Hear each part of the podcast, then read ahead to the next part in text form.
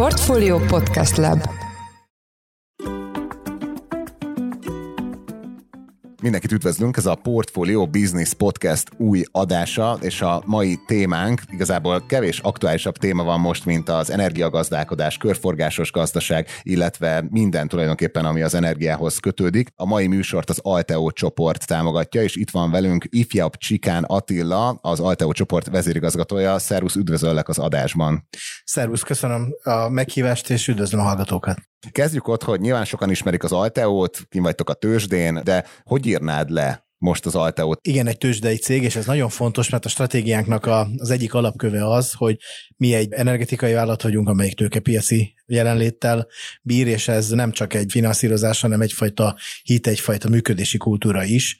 Ugye hagy utaljak itt mondjuk a most nem régen megszerzett ESG minősítésünkre, vagy ugye akár az index tagságunkra de azért alapvetően persze energetikai vállalat vagyunk, és ez a legfontosabb, és azon belül pedig talán azt tudnám mondani, hogy mi vagyunk az a vállalat, amelyik a 21. század energetikáját építi, aminek ugye sarokköve a fenntarthatóság, ami valamennyire úgy fogalom, bár rengeteget használjuk, de mégsem mindig tudjuk, hogy mit jelent pontosan. Hát mi azért azt gondolom, hogy valamennyire tudjuk, sőt a stratégiánkat is e köré építjük, illetve a 21. század jelenti azt is, hogy olyan technológiákkal foglalkozunk, és olyan megoldásokkal, amik akár még egy-két évtizedesen léteztek, ami nagy szó egy ilyen iparágban, amit ugye a tankolyóhoz szoktak hasonlítani. Igen, úgy lassan tud fordulni, vagy lassan tudnak változásokat implementálni. Ugye már több kollégád volt az elmúlt időszakban a portfólió különböző podcastjeiben, szinten, úgyhogy már a hallgatók valamennyire a gyakorlati szempontokkal is tisztában lehetnek, de mik a legnagyobb működési területei az Alteónak, tehát amiket így gyakorlatban végeztek?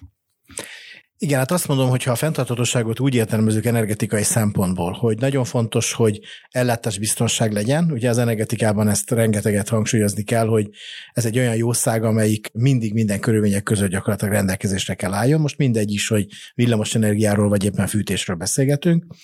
Nagyon fontos, hogy ne legyen túlságosan drága. Hát most ez egy meredek mondás, én tudom manapság, de persze mindig az ahhoz képest ugye hozzá kell tenni. És a harmadik pedig ugye ma már a klímavédelem. Na most nagyon sokan a klímavédelemmel azonosítják a fenntarthatóságot, nem. A fenntarthatóság ez a három együtt, ugye? És gyakorlatilag mi azt mondom, hogy az energetikában szeretnénk ezt a fordulatot végrehajtani. Természetesen ugye ennek az egyik leggyakoribb és legadekvátabb formája megújuló energiatermelés. Foglalkozunk vele gyakorlatilag majdnem, hogy minden hangszeren játszunk, ami Magyarországon releváns. Van egy eléggé decens naperőmű portfóliónk, mi vagyunk a második legnagyobb szélerőmű tulajdonosok Magyarországon, van vízerőművünk, üzemeltetünk biogázerőművet, úgyhogy azt tudom mondani, hogy ebben eléggé szélesen működünk, de az is nagyon-nagyon fontos, hogy sokszor ezt szokták mondani, hogy jó, jó, ez megújuló, de hát a nagy része időjárás függő, mi van, ha nem süt a nap, mi van, ha nem fúj a szél, vagy nem annyit, vagy nem úgy, vagy esetleg többet éppen, mint amit terveztünk, itt kapcsolódunk ugye a rendszerbiztonsághoz, ugye er, itt van a másik nagyon-nagyon fontos tevékenységünk, az pedig ugye a szabályozói energiatermelés, a szabályozói eh, központunknak az üzemeltetése, tehát ez azt jelenti, hogy mi helyet csinálunk a megújulóknak. Magyarország eh, valamennyi megújulót elbír a rendszerben, de ha a rendszert fejlesztjük, akkor több és több megújulót fog tudni elbírni, és mi gyakorlatilag egy olyan portfóliót építettünk fel, ami főleg földgáz erőművekből és energiatárolókból áll, ami gyakorlatilag lehetővé teszi a rendszernek, hogy több megújulót bírjon el. És a harmadik, ami nagyon fontos, az pedig a körforgásos gazdaság, amit ugye elsősorban a hulladék gazdálkodással szoktak azonosítani, de ennél azért ez is messze többet jelent, amiben szintén ugye megjelentünk, és szintén nagyon komoly növekedési szándékaink vannak. Igen, visszautalnék arra, amit mondtál a kapacitásbővítésre, meg hogy több megújulót lehessen a hálózatba becsatornázni. Valahogy ennek a deficitje az, ami miatt most ugye leálltak a, vagy hát a naperőművekkel kapcsolatban megváltoztatták a szabályokat, ezt jól gondolom? Igen, hát ez egy, ez egy nagyon sokrétű kérdés, de az biztos, hogy Magyarországon elővenetes mértékű naperőmű épült, mind a nagy, nagyobb méretekben, mind az úgynevezett háztartási méretben, és annyira gyorsan épült, és annyira nagy svunggal indult el erre az energiarendszerünk, hogy hát úgy tűnik, hogy kértek egy kis időt arra, hogy a rendszert is valahogy utána gondoljuk ennek.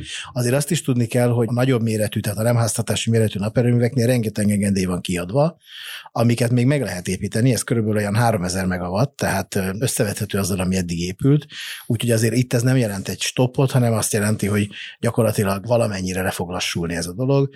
Én azt tudom, és azt látom, hogy nagyon nagy erőkkel dolgoznak a rendszernek a fejlesztésén, hogy mielőbb ugye újra el lehessen ezt indítani. És Magyarországon mennyire támogatja a szabályozás az, hogy ilyen sziget-szerűen hozzanak létre energiaközösségeket? Ugye, hogyha jól értem, akkor itt pont az volt a probléma, hogy mindenki ugyanarra a nagy hálózatra nyomja rá a saját a maga által megtermelt energiát, és ezért kellett egy kicsit behúzni a kéziféket.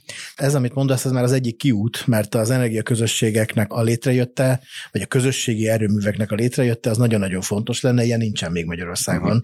közösségi erőmű, de azért azt is hozzá kell tegyem, hogy ezzel a problémát egyszerűsítjük, de önmagában azért egy közösségi naperőm is általában nem szigetszerűen működik teljesen, hanem kapcsolódik a rendszerhez, csak nyilván ugye nagyobb darabokban, hogy így egyszerűen fogalmazza, könnyebb ezeket a fejlesztéseket megcsinálni. Jó, ugye említetted, hogy tőzsdei cég vagytok, ezért megvan az a szerencsénk, hogy belátunk a könyveitekbe. Ugye még soha nem volt ekkora, hogyha jól láttuk, negyedéves bevétele a vállalatnak, mint most. Ezt minek tulajdonítod? Itt egész egyszerűen arról van szó, hogy minden felértékelődött, ami energia? Hát igazából egyik oldalról, ha ez nem erénytelen, azért azt kell, hogy mondjam, hogy hála jó Istennek alakulásunk óta folyamatosan kétszerűgyű növekedésünk van, tehát szerencsére már több olyan negyedévünk volt, ami sokkal jobb volt, mint az előző. Ez Vagy három hónapban el tudjuk ezt mondani. Hát igen, igen, remélem, hogy, remélem, hogy így van. Ezzel együtt tényleg nagyon nagy sikeresek vagyunk, és nagyon jól működünk. Igazából ennek az egyik talán stratégiai hosszú távú oka az az, hogy az energia végre én azt mondom, mint elfogult ember, aki az energiával foglalkozik, hogy elfoglalja a méltó helyét. Tehát energiastratégia nem csak országos szinten, hanem akár vállalati szinten, vagy akár háztartási szinten is értelmezhetővé válik, és azok a dolgok, amikkel mi foglalkozunk, a megújuló energia, a körforgásos gazdaság, vagy éppen a, ugye a helycsinálás a megújuló energiának, tehát a szabályozói központ, ezekre egyre nagyobb szükség van, és egyre többen belátják, hogy ezekbe az irányokba menni kell, ezekbe az irányokba befektetni kell. Ugye az is igaz, és azt is hozzá kell tenni, hogy a rövid távú volatilitás is okozott extrém környezeteket, tehát vannak olyan hatások, ami eredményességünkben, ami azért a rövid távú hatásnak mondható. Ugye olyan ö, környezetek alakultak ki például ebben a szabályozó energiában, ami egy nagyon magas jövedelmezőséget tett lehetővé. Ugye egy olyan vállalat, mint az Alteo, amelyik sok-sok éve már mutatja és látható, hogy beruház elsősorban, és kommunikáltuk ma is a stratégiánkban, ugye, hogy beruházási terveink vannak.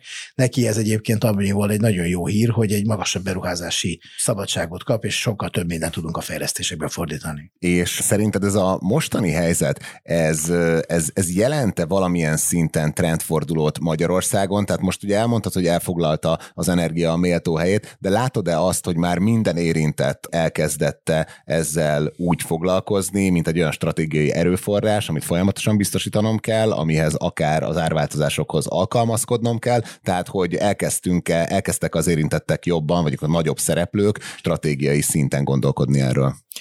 Az én járó cégek elkezdtek már a válság előtt is foglalkozni ezzel, mert azért világos volt az, hogy a folyamatok merre haladnak. Világos volt az, hogy mondjuk egy zéró karbon célt, ugye, hogy ne bocsásson ki szennyező anyagokat a környezetbe, vagy bármilyen egyéb fenntarthatósággal összefüggő cél csak komoly stratégiai elszánással lehet kialakítani, az úgy magától nem fog sikerülni. Úgyhogy azért ez a folyamat hamarabb elindult, ez inkább felgyorsult, extrém módon azt gondolom, és én szerintem már nem nagyon van olyan felelős vállalatvezető, aki ne forgatná a fejében.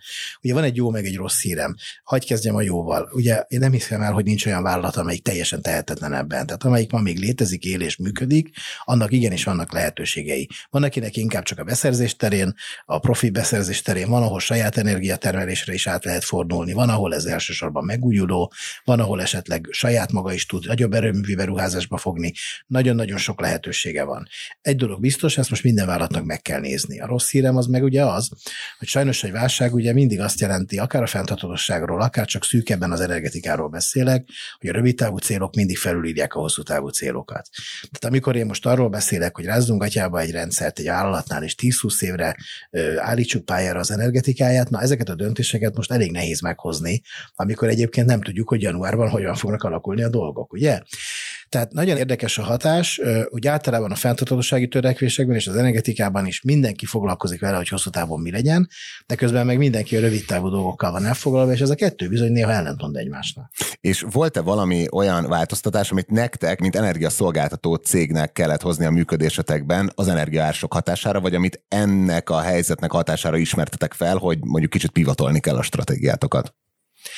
Igazából azt kell, hogy mondjam, hogy mi nagyon erősen hittünk abban már a válság előtt, hogy ez a kor el fog jönni, és most ezt nem úgy értem, hogy a válságban hittünk, vagy abban, hogy ez, ez ilyen drasztikusan, mi egy, mi egy folyamatot, egy tendet, egy, trendent, egy tendenciát láttunk.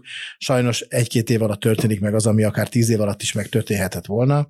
Ilyen módon nekünk radikálisan nem kellett a stratégiánkat átalakítani, hanem igazából felgyorsulni és áthangolni kellett dolgokat. Ugye a tárolásnak, mint technológiának az alkalmazása néhány éve még szinte ismeretlen volt. Mi voltunk az elsők Közép-Európában, akik ezt alkalmazták, és mikor adtuk át? 2019-ben. Hát ez csak három éve volt, és már úgy tűnik, mint nem is tudom, mindig is ezt csináltuk volna, ugye? Azóta átadtuk a második ipari méretű tárolót, és foglalkozunk ezzel. Például mi integráltunk először Magyarországon a szabályozásba szélerőművet. Ugye a szélerőmű mindig az úgynevezett troublemaker kategória miatt kell szabályozni, ugye? Mi pedig fogtuk magunkat, betettük a szabályozói központunkba, és gyakorlatilag segít nekünk abban, hogy a probléma, amit egyébként részben ő okozott, meg is lehessen oldani, vagy kezelni lehessen. Tehát elképesztő innovációkat nagyon gyorsan kell tudni alkalmazni, és nagyon sok pénzt fektetünk abba, hogy gyakorlatilag tényleg, amivel kezdtem, 21. századi szinten tudjuk ezt csinálni. Ugye most leírtál egy bizonyos új lendületet, ami a jelenlegi helyzet ad a megújulók bevezetésének arra, hogy mindenki hogy gondolkodik a saját energiaellátásáról, de erre milyen hatást gyakorolhat az, hogy pont egy ilyen helyzetben, amikor hát most ez kicsit túlzás, hogy mindenki, aki él, de nagyon sokan kezdtek otthon olyan típusú energetikai átalakításban, mert például bevontak volna naperőműveket, pont ilyenkor jön egy olyan szabályozás, még akkor is, hogyha egyébként rendszer szinten ez érthető, de, de ez milyen hatást fog gyakorolni a megújulók felfutására, hogy pont most jön egy olyan helyzet, hogy igazából hát most nem fogja megérni egy ideig naperőműveket otthon telepíteni. Hát ugye a háztartás az mindig egy kicsikét külön műfaj, ugye mi elsősorban a nagyobb ipari méretekkel foglalkozunk, de a háztartásban ugye azt kell látni, hogy ott is volt egy elképesztő méretű terjedés, és az utolsó pillanatban nagyon sokan behúzták még egyébként ezt az engedélyt. Tehát, amit mondtam a nagy erőművekre, hogy rengeteg engedély van kint, ami még nem épült meg. Ez igaz egyébként a háztartási méretre is. Egyébként nincsen annyi kivitelezői kapacitás Magyarországon, mint amennyien most naperőművet akartak építeni. Nyáron voltak olyan kétségbeesett telefonok, hogy valakit egyáltalán kerítsünk már, aki hajlandó kimenni felmérni ezt a területet. Ugye előtte egy évvel ugye mindenki talált a postaládájába tíz ilyen ajánlatot az hetente, mert ez most egy racionális és jó döntés egyébként, nagyon, majdnem, hogy mindenhol, hát ahol a tető elbírja, meg ugye van egy-két apróság azért, amire figyelni kell, megint azt mondom, ez egy rövid távú döntés. Ugye, amiről mondtam, hogy rövid távú döntések felülírhatják a hosszú távú érdekeket ideig, óráig. Tehát nem mondta a kormányzat sem azt, hogy akkor ez ezentúl így lesz, hanem azt mondta, hogy addig lesz így, amíg a nem tudja rázni annyira a hálózatot, hogy rengeteg munka folyik. Ennek most nehéz nagyon megítélni az időigényét, de az biztos, hogy itt azért mindenkinek az érdeke az, hogy ez újra tudjon indulni. Jó, kérdeznének majd később a vállalati környezetről, illetve még más aspektusokról, illetve más közpolitikai olyan eseményekről, amik pont az elmúlt egy-két hétben történtek. Viszont pillanatra térjünk oda-vissza, hogy ugye a szélenergia az egy ilyen, ahogy te fogalmaztál, egy ilyen troublemaker az egész rendszerben, vagy legalábbis így volt tekintve Magyarországon. Ez, ez minek köszönhető, és miért óckodott eddig ilyen mértékben a szabályozó attól, hogy nagyobb kapacitások épüljenek ki Magyarországon? Ugye nagyon jól mondtad, inkább a második felére koncentrálnék a mondásodnak, hogy ívott tekintve. Mert egyébként ugye messze nem troublemaker, sőt, ha a világot megnézzük, akkor a nap és a szél egymás mellett kéz a kézben hallad, és gyakorlatilag terjed el. Van a szélnek egy karaktere, még nehezebben előrejelezhető, mint a nap. Tehát ugye a naperőműveknek az előrejelzése sem tökéletes, de azért azt nagyjából mindenki általálja, hogy mikor lesz világos meg sötét, ugye? Tehát ezt akár, akár, akár, akár örökké valóságig bezárhatjuk. igen, igen, igen. De ott is tud jönni felhő, meg ez az amaz, de azért valamennyire a tévedésnek a valószínűsége kisebb. Ugye szélnél megmondani előre, hogy mennyire lesz szeles, az nagyon-nagyon nehéz.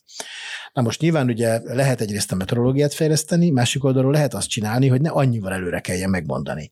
Amíg a magyar rendszerirányítás úgy működött, hogy akár napokra előre kellett megmondani a szelet, hát értelemszerűen ugye az nem volt annyira jó, mert hát azt az ördög se tudja, hogy éppen. Mert ott nem azt kell megmondani, hogy a kb. átlag mennyi fog, hanem negyed óránként kell megmondani, mennyi szél fog fújni. És aki tudja, hogy holnap után 3 kettőkor mennyi szél fog fújni János Hamorján, azt várom szeretettel egyébként, tehát hogyha van ilyen, akkor nagyon, akkor, akkor jelentkezzen, legyen szíves. Egy jó modell lesz, igen, igen, igen, van. igen, így van. De rendszerirányítás is folyamatosan fejlődik, és gyakorlatilag egyre rövidebb időtávra kell tudni előrejelezni, ami önmagában értelemszerűen a pontosságot növeli. Ezzel együtt, hogy a szél az egy kihívást jelent. Viszont az a jó pofaság azért megvan, hogy a nap és a szél együtt egyébként egy portfóliót alkotva gyakorlatilag segíteni tudják azért egymást. Tehát a kettőnek a, hogy szépen mondják, a kumulált eltérése az nem lesz olyan nagy, mint amennyi külön-külön lenne. Tehát ha van egy ország, van egy olyan energiastratégiája, mivel ez a kettő együtt létezik, néhány más dologgal, földgázzal, ezzel, azzal, azzal, akkor egyébként ez egy racionális döntés, racionális megoldás. Ezért mondtuk azt mindig, hogy szakmailag egyébként több szélerőmű elférne Magyarországon, mint amennyi van, több kapacitás elférne, mint amennyi van. És hát, hogy befejezem ezt a hosszú monológot, azért azt hozzá kell tegyem, hogy ez azért nem végtelen. Tehát vannak olyan ellenérvek, amik azt mondják, hogy Magyarország nem szeles ország ugye nem szeles ország, meg nem, nem szeles ország, ez is igaz, ugye a kettő együtt, ugyanis nem országosan kell szelesnek vagy nem szelesnek lenni, hanem találni kell olyan mikrorégiókat, ami környezetvédelmi szempontból nem problémásak, be lehet telepíteni szélerőművekkel, és egyébként vannak szélcsatornák, ahol ez szeles. Mondom ezt úgy, hogy ugye van meglévő üzemelt szélerőművünk, tehát látjuk, hogy azért van, ahol mégiscsak jó fúj ez a szél. Nem rekordszinten, nem úgy, mint az északi tengeren, de nem is olyan turbinákat telepítünk, másra vannak optimálva. Tehát magyarul a lényeg, a lényeg lényeg összefoglalva, hogy a kettő egymást tudja segíteni, és azt gondolom, hogy indokolt egy ország energiarendszerében mind a kettőt alkalmazni, és igen, természetesen megvannak a korlátai, hogy mennyit. Ugye ez az energiastratégia nem más. Igen, de az mégiscsak azért mindig megdöbbentő volt legalábbis számomra, amikor hegyes halomnál átmentem a határon, és a magyar szakaszon még alig-alig voltak elvétve szélerőművek, Ausztriában pedig hát iszonyat mennyiségben Hát igen, igen. Azért két dolgot meg kell, hogy jegyezzek, ami a felség kedvéért, amit pontosít tudni. Ausztriában rengeteg vízerőmű van, nagyon sok vízenergia. Na most a vízerőművel nagyon jól ki lehet a szeret egyenlíteni. A vízerőművel a sok mindent nagyon jól ki lehet egyenlíteni. Azok az országok szerencsések, ahol sokkal több. Magyarországon ugye alig van vízenergia, nálunk ugye földgáz alapú, főleg ez a kiegyenlítés, ez azért nem ugyanaz a történet. Ez az egyik. A másik, ami kevésbé fontosnak tűnik talán, de azért ide, hogy a megtérülés szempontjából nem mindegy, ahogy megyünk Hegyesharon felé, meg aztán tovább, egyre emelkedik a tengerszint feletti magasság. És már 50 méternek is óriási jelentősége van a szél potenciál szempontjából, tehát Hegyesharomtól nyugatra valóban jobban fúj egy kicsit a szél, de persze ugye azért az arányok azok nem olyanok, mint amilyeneket látunk a szemünkkel. Jó, ez most egy picit félre fog vinni ez a kérdésem, de ö, szerinted így most visszatekintve egy kicsit más szemmel kéne vizsgálni mondjuk a Bős Nagymarosi vitát, ami 30 éve volt, és hát ugye ott jól gondolom, akkor lett volna valamilyen vízenergia kapacitás kialakulva Magyarországon.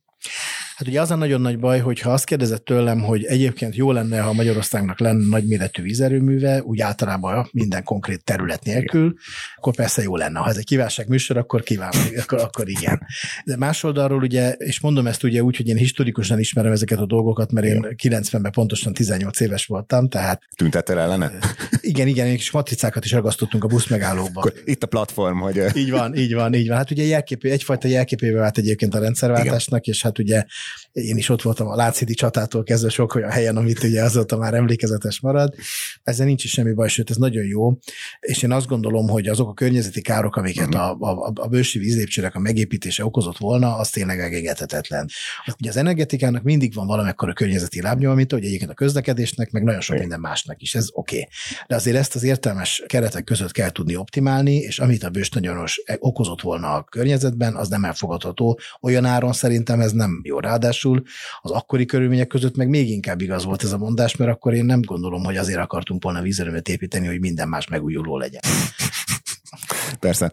Jó, visszatérve a jelenlegi helyzetre, ugye a szél energiát nak jó hír, de inkább azt mondanám, hogy az ország akkor energiállátásának egy pozitív hír lehet, hogy Lantos Csaba, aki hamarosan ugye önálló energetikai minisztériumot, energiaügyi minisztériumot fog vezetni, ő kifejezetten proponálja a szélenergia nagyobb bevonását a hazai energia mixbe. Itt milyen várakozásokkal tekintesz az új önálló energetikai minisztérium felállítására, és szerinted ezen a szinten mik most a legsürgetőbb feladatai a kormánynak? Egyrészt egy nagyon jó hír, mert azt gondolom, amiről beszéltünk vállalati, meg önkormányzati, meg lakossági szinten, az az országra is igaz, hogy most aztán tényleg az energetika stratégiai tényezővé válik, még annál is jobban, mint eddig. Ugye, ne, ne felejtsük el, hogy én azért azt állítottam, hogy szerintem előtte is az volt, de most azért tényleg nem is kell ezt nagyon bizonygatni, én azt gondolom. Nem véletlen valószínűleg az, hogy pont most van ugye önálló energetikai minisztérium, ez egy nagyon-nagyon jó hír. Én azt gondolom, hogy egyébként egy pokoli munka lesz felállítani, tehát ez most ezért azt gondolom, hogy néhány hétig még el fog tartani, mire elkezdődnek ugye tisztázódni a viszonyok. Magyarországnak van energiastratégiája, van nemzeti energia és klímaterve, ezek azonban most már néhány évesek, de ha nem néhány évesek lennének, hanem csak egy héttel az előttiek, hogy ez az egész balhé ugye kitört, amiről itt most ugye beszélünk, és nem csak a háborúról beszélnek, hanem általában ezekről a folyamatokról, akkor is frissíteni kellene. Tehát szerintem a leges-leges legfontosabb, hogy ugye körbe kell nézni abban a stratégiában, hogy akkor mi az, amit még mindig tartunk, és mi az, amit változtatni kell. Ennek a széle nagyon fontos aspektusa, de azért csak az egyik, tehát azért nem gondolom, hogy e körül fog forogni a dolog, de hogy egy jó portfólióba kell, tehát a monokultúra az az energetikában sem működik. Tehát igen, kell, hogy legyen megújuló, lehetőleg valamilyen mixbe legyen, ugye, amit optimálunk, valamennyi földgázra szükség van, ugye ott a nukleáris energia, ami nem ehhez a minisztériumhoz fog tartozni, de nyilván energiastratégiát nukleáris energia nélkül nem nincs értelme gondolkodni. Tehát gyakorlatilag ezt most frissíteni kell, át kell gondolni, át kell gondolni persze ehhez rögtön az elején a premisszákat, hogy mégis mit gondolunk a világról a következő néhány évben.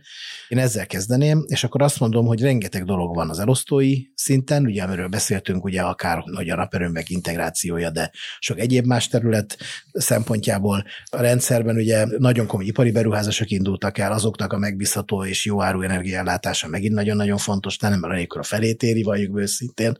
Millió-millió tennivaló van az átviteli, az elosztói hálózaton, és akkor az erőművi portfóliónak, és akkor még ráadásul a különböző polisziknak a megalkotása alkotása, tehát ugye gondolok itt ugye akár a lakossági energiállátásra kapcsolatos dolgokon, és ezt mind-mind-mind össze kell rakni egy új stratégiába, egy új nemzeti gondolkodásba, és akkor valamilyen konszenzusra nem árt jutni majd ugye esetleg az érintettekkel nyilván, mert hogyha ebben egyébként a, a, a kormányzat és a befektetők és a nagyvállalatok és a KKV-k és a lakosság is nagyjából egyet tud érteni, és mindenkinek megvan benne a, a saját szerepe, akkor ez jó. Nem kis munka, de ezt most meg kell csinálni, mert semmi sem olyan, mint két éve volt.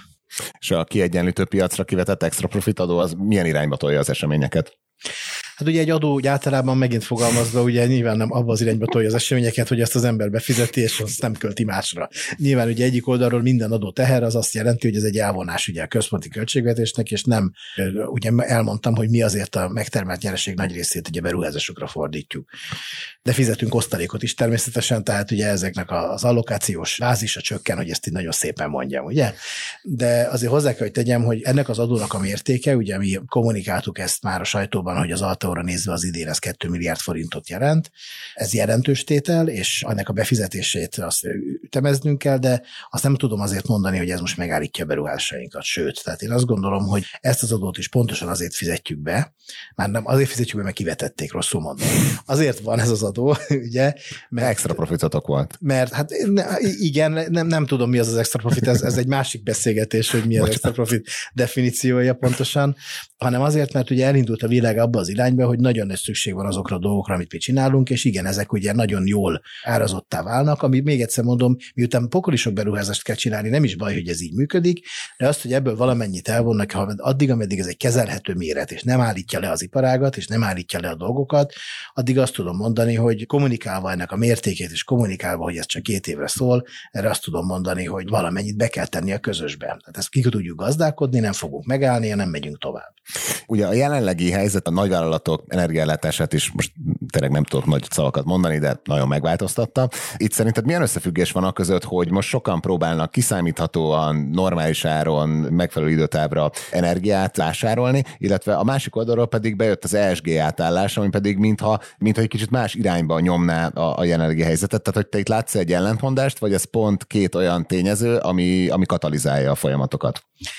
Hát megint bejön a rövid táv, hosszú táv, mert rövid távon abszolút látok ellentmondást, mert rövid távon az energiát ki kell tudni fizetni, és biztosítani kell. Akár országos, akár vállalati szinten, de nézzük vállalati szinten a dolgot, ugye minden áron idézőjelbe kell, hogy energiaellátás legyen, és az, hogy miből van, az egy hatodrangú kérdés, ugye?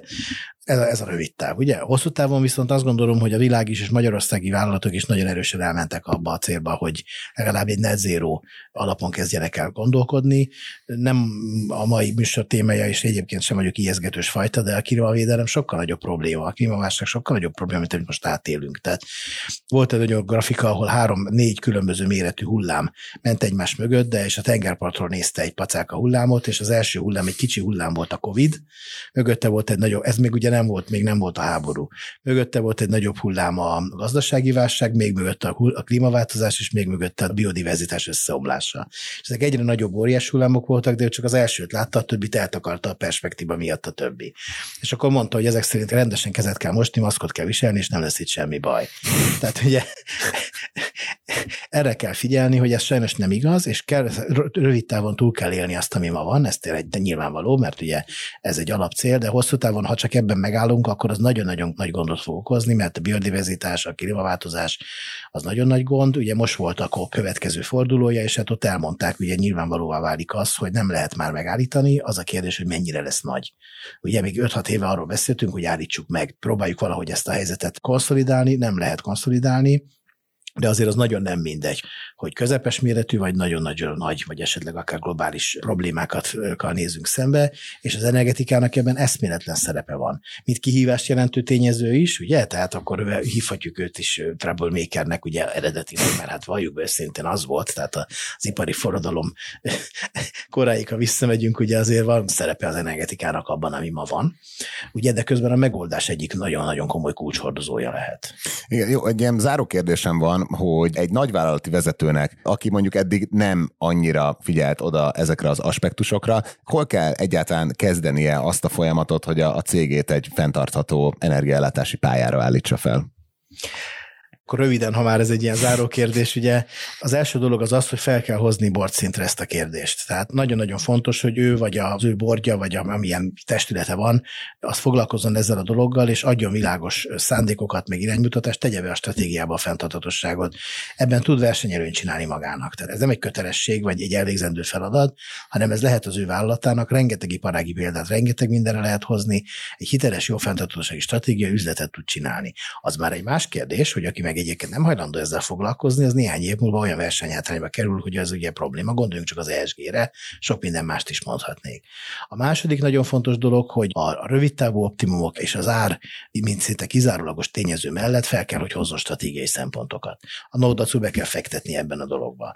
Ugye mindenkinek el kell tudnia dönteni, hogy esetleg saját energiatermelést, hogy azt mondtam is, megvalósít-e, a beszerzését hogyan fogja csinálni, hogy nagyon nagy energiafogyasztó cégek már akár kereskedelmi engedélyt is kiváltanak, hogy tudjanak jelenni a piacon. De például energia cégekkel stratégiai szövetséget kötni, az nagyon-nagyon hasznos tud lenni a nagy, nagy energiafogyasztóknak. Meg is teszik, hát ugye nekünk voltak partnereink már a válság előtt is, és most is ugye én azt gondolom, hogy ez egy fontos piac lesz, mert az, hogy minden évben egyszer ezt megversenyeztetem, és kiválasztom a legolcsóbbat, és akkor megyünk tovább, haladunk, ez nem lesz elég, én azt gondolom. És a harmadik egyben legutolsó dolog az az, hogy ha már ugye elfogadjuk, hogy ez egy versenyelőny lehet, ha ez bordszinten van kezelve, akkor ez azért fel kell, hogy építsen egy komoly elkötelezettséget. Tehát ugye azt kell, hogy mondjam, egy vállalatvezetőnek, és én nagyon sok vállalatvezetőt ismerek, és azt gondolom, hogy ez egy közös érték lehet, a profit célokon és a saját piaci részesedésének és, és a saját vállalati céljának a megőrzésén túl, vagy a megvalósításán túl fontos, hogy azért letegyen valamit az asztalra. És ez az ebben tud előrelépni. És sok ilyen megkeresést kapsz mostanában, hogy hogy, hogy kezdjük, vagy hogy menjünk tovább? Igen, hát ugye van a Magyarországi Fenntarthatósági Üzleti Tanács, aminek az elnöke vagyok, és amelyik ilyen vállalatokat tömörít, és ugye ott lehet ezt a legjobban lemérni. Nagyon-nagyon sok vállalat foglalkozik vele, nagyon, nagyon dinamikusan bővül a tagjainknak a száma, és szinte már nincs olyan iparág, aminek a prominensei ne lennének ott a tagok között. Én egyszerűen ma már nem gondolom, hogy valaki annyira háttal tud ülni a, a moziban, hogy ez ne legyen egy stratégiai terület. Igen, még fantasztikus, hogy vannak ilyen buzzword amik így bejönnek, aztán elhalnak, és akkor lett a fenntartatóság, ami így, így bejött, utána egy ott maradt, és most hirtelen így kirobbant a, a renoméja. Igen, sokan tartották ezt is buzzword Igen, ezt mondom, igen. ezelőtt, így van, pontosan.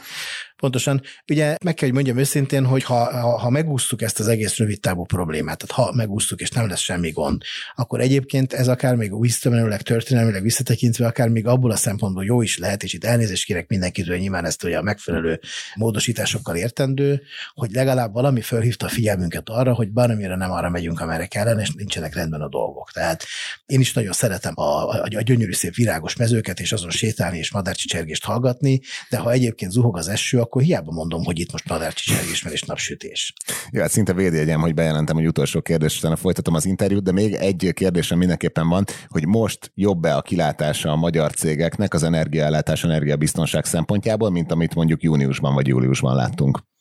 Jobb, én azt gondolom, hogy jobb. Azt is gondolom, hogy a jövő évi ellátással azért nincsen már túl nagy kérdés. Ugye a jövő következő teret kell majd még megoldani valahogy, ott még lesznek erős kérdések. Nagyon sok elemző várja azt, hogy még a gázárak még egyszer elindulnak fölfelé. Néhányan meg azt mondják, hogy nem indulnak el, hát majd meglátjuk, de lényeg a lényeg, hogy még azért nagyon észen kell lenni, tehát nem szabad hátradőlni, de mondjuk az a fajta ilyen ködben vezetéshez hasonlítottam én ezt július-augusztusban, amikor csak abban bízhatunk, hogy neki mi kezünkben van a kormány, és tudunk vezetni, mert fogalmunk is, hogy hova megyünk, és pontosan mi van előttünk, ez azért most már egy kicsit oldódik. Nagyon szépen köszönjük az elemzésedet és a prognózisodat is. Ebben az adásban ifjabb Csikán Attila, az Alteo vezérigazgatója volt a vendégünk. Attila, köszönjük, hogy a rendelkezésünkre álltál. Köszönöm szépen. Hogyha tetszett a műsor, akkor azt javasoljuk, hogy iratkozzatok fel a Portfolio podcast csatornáira bárhol, ahová a podcastjeitekért jártok. Ennek az adásnak a megjelenését az Alteo csoport támogatta. Köszönjük szépen, hogy meghallgattátok az adást, minden jót kívánunk, sziasztok!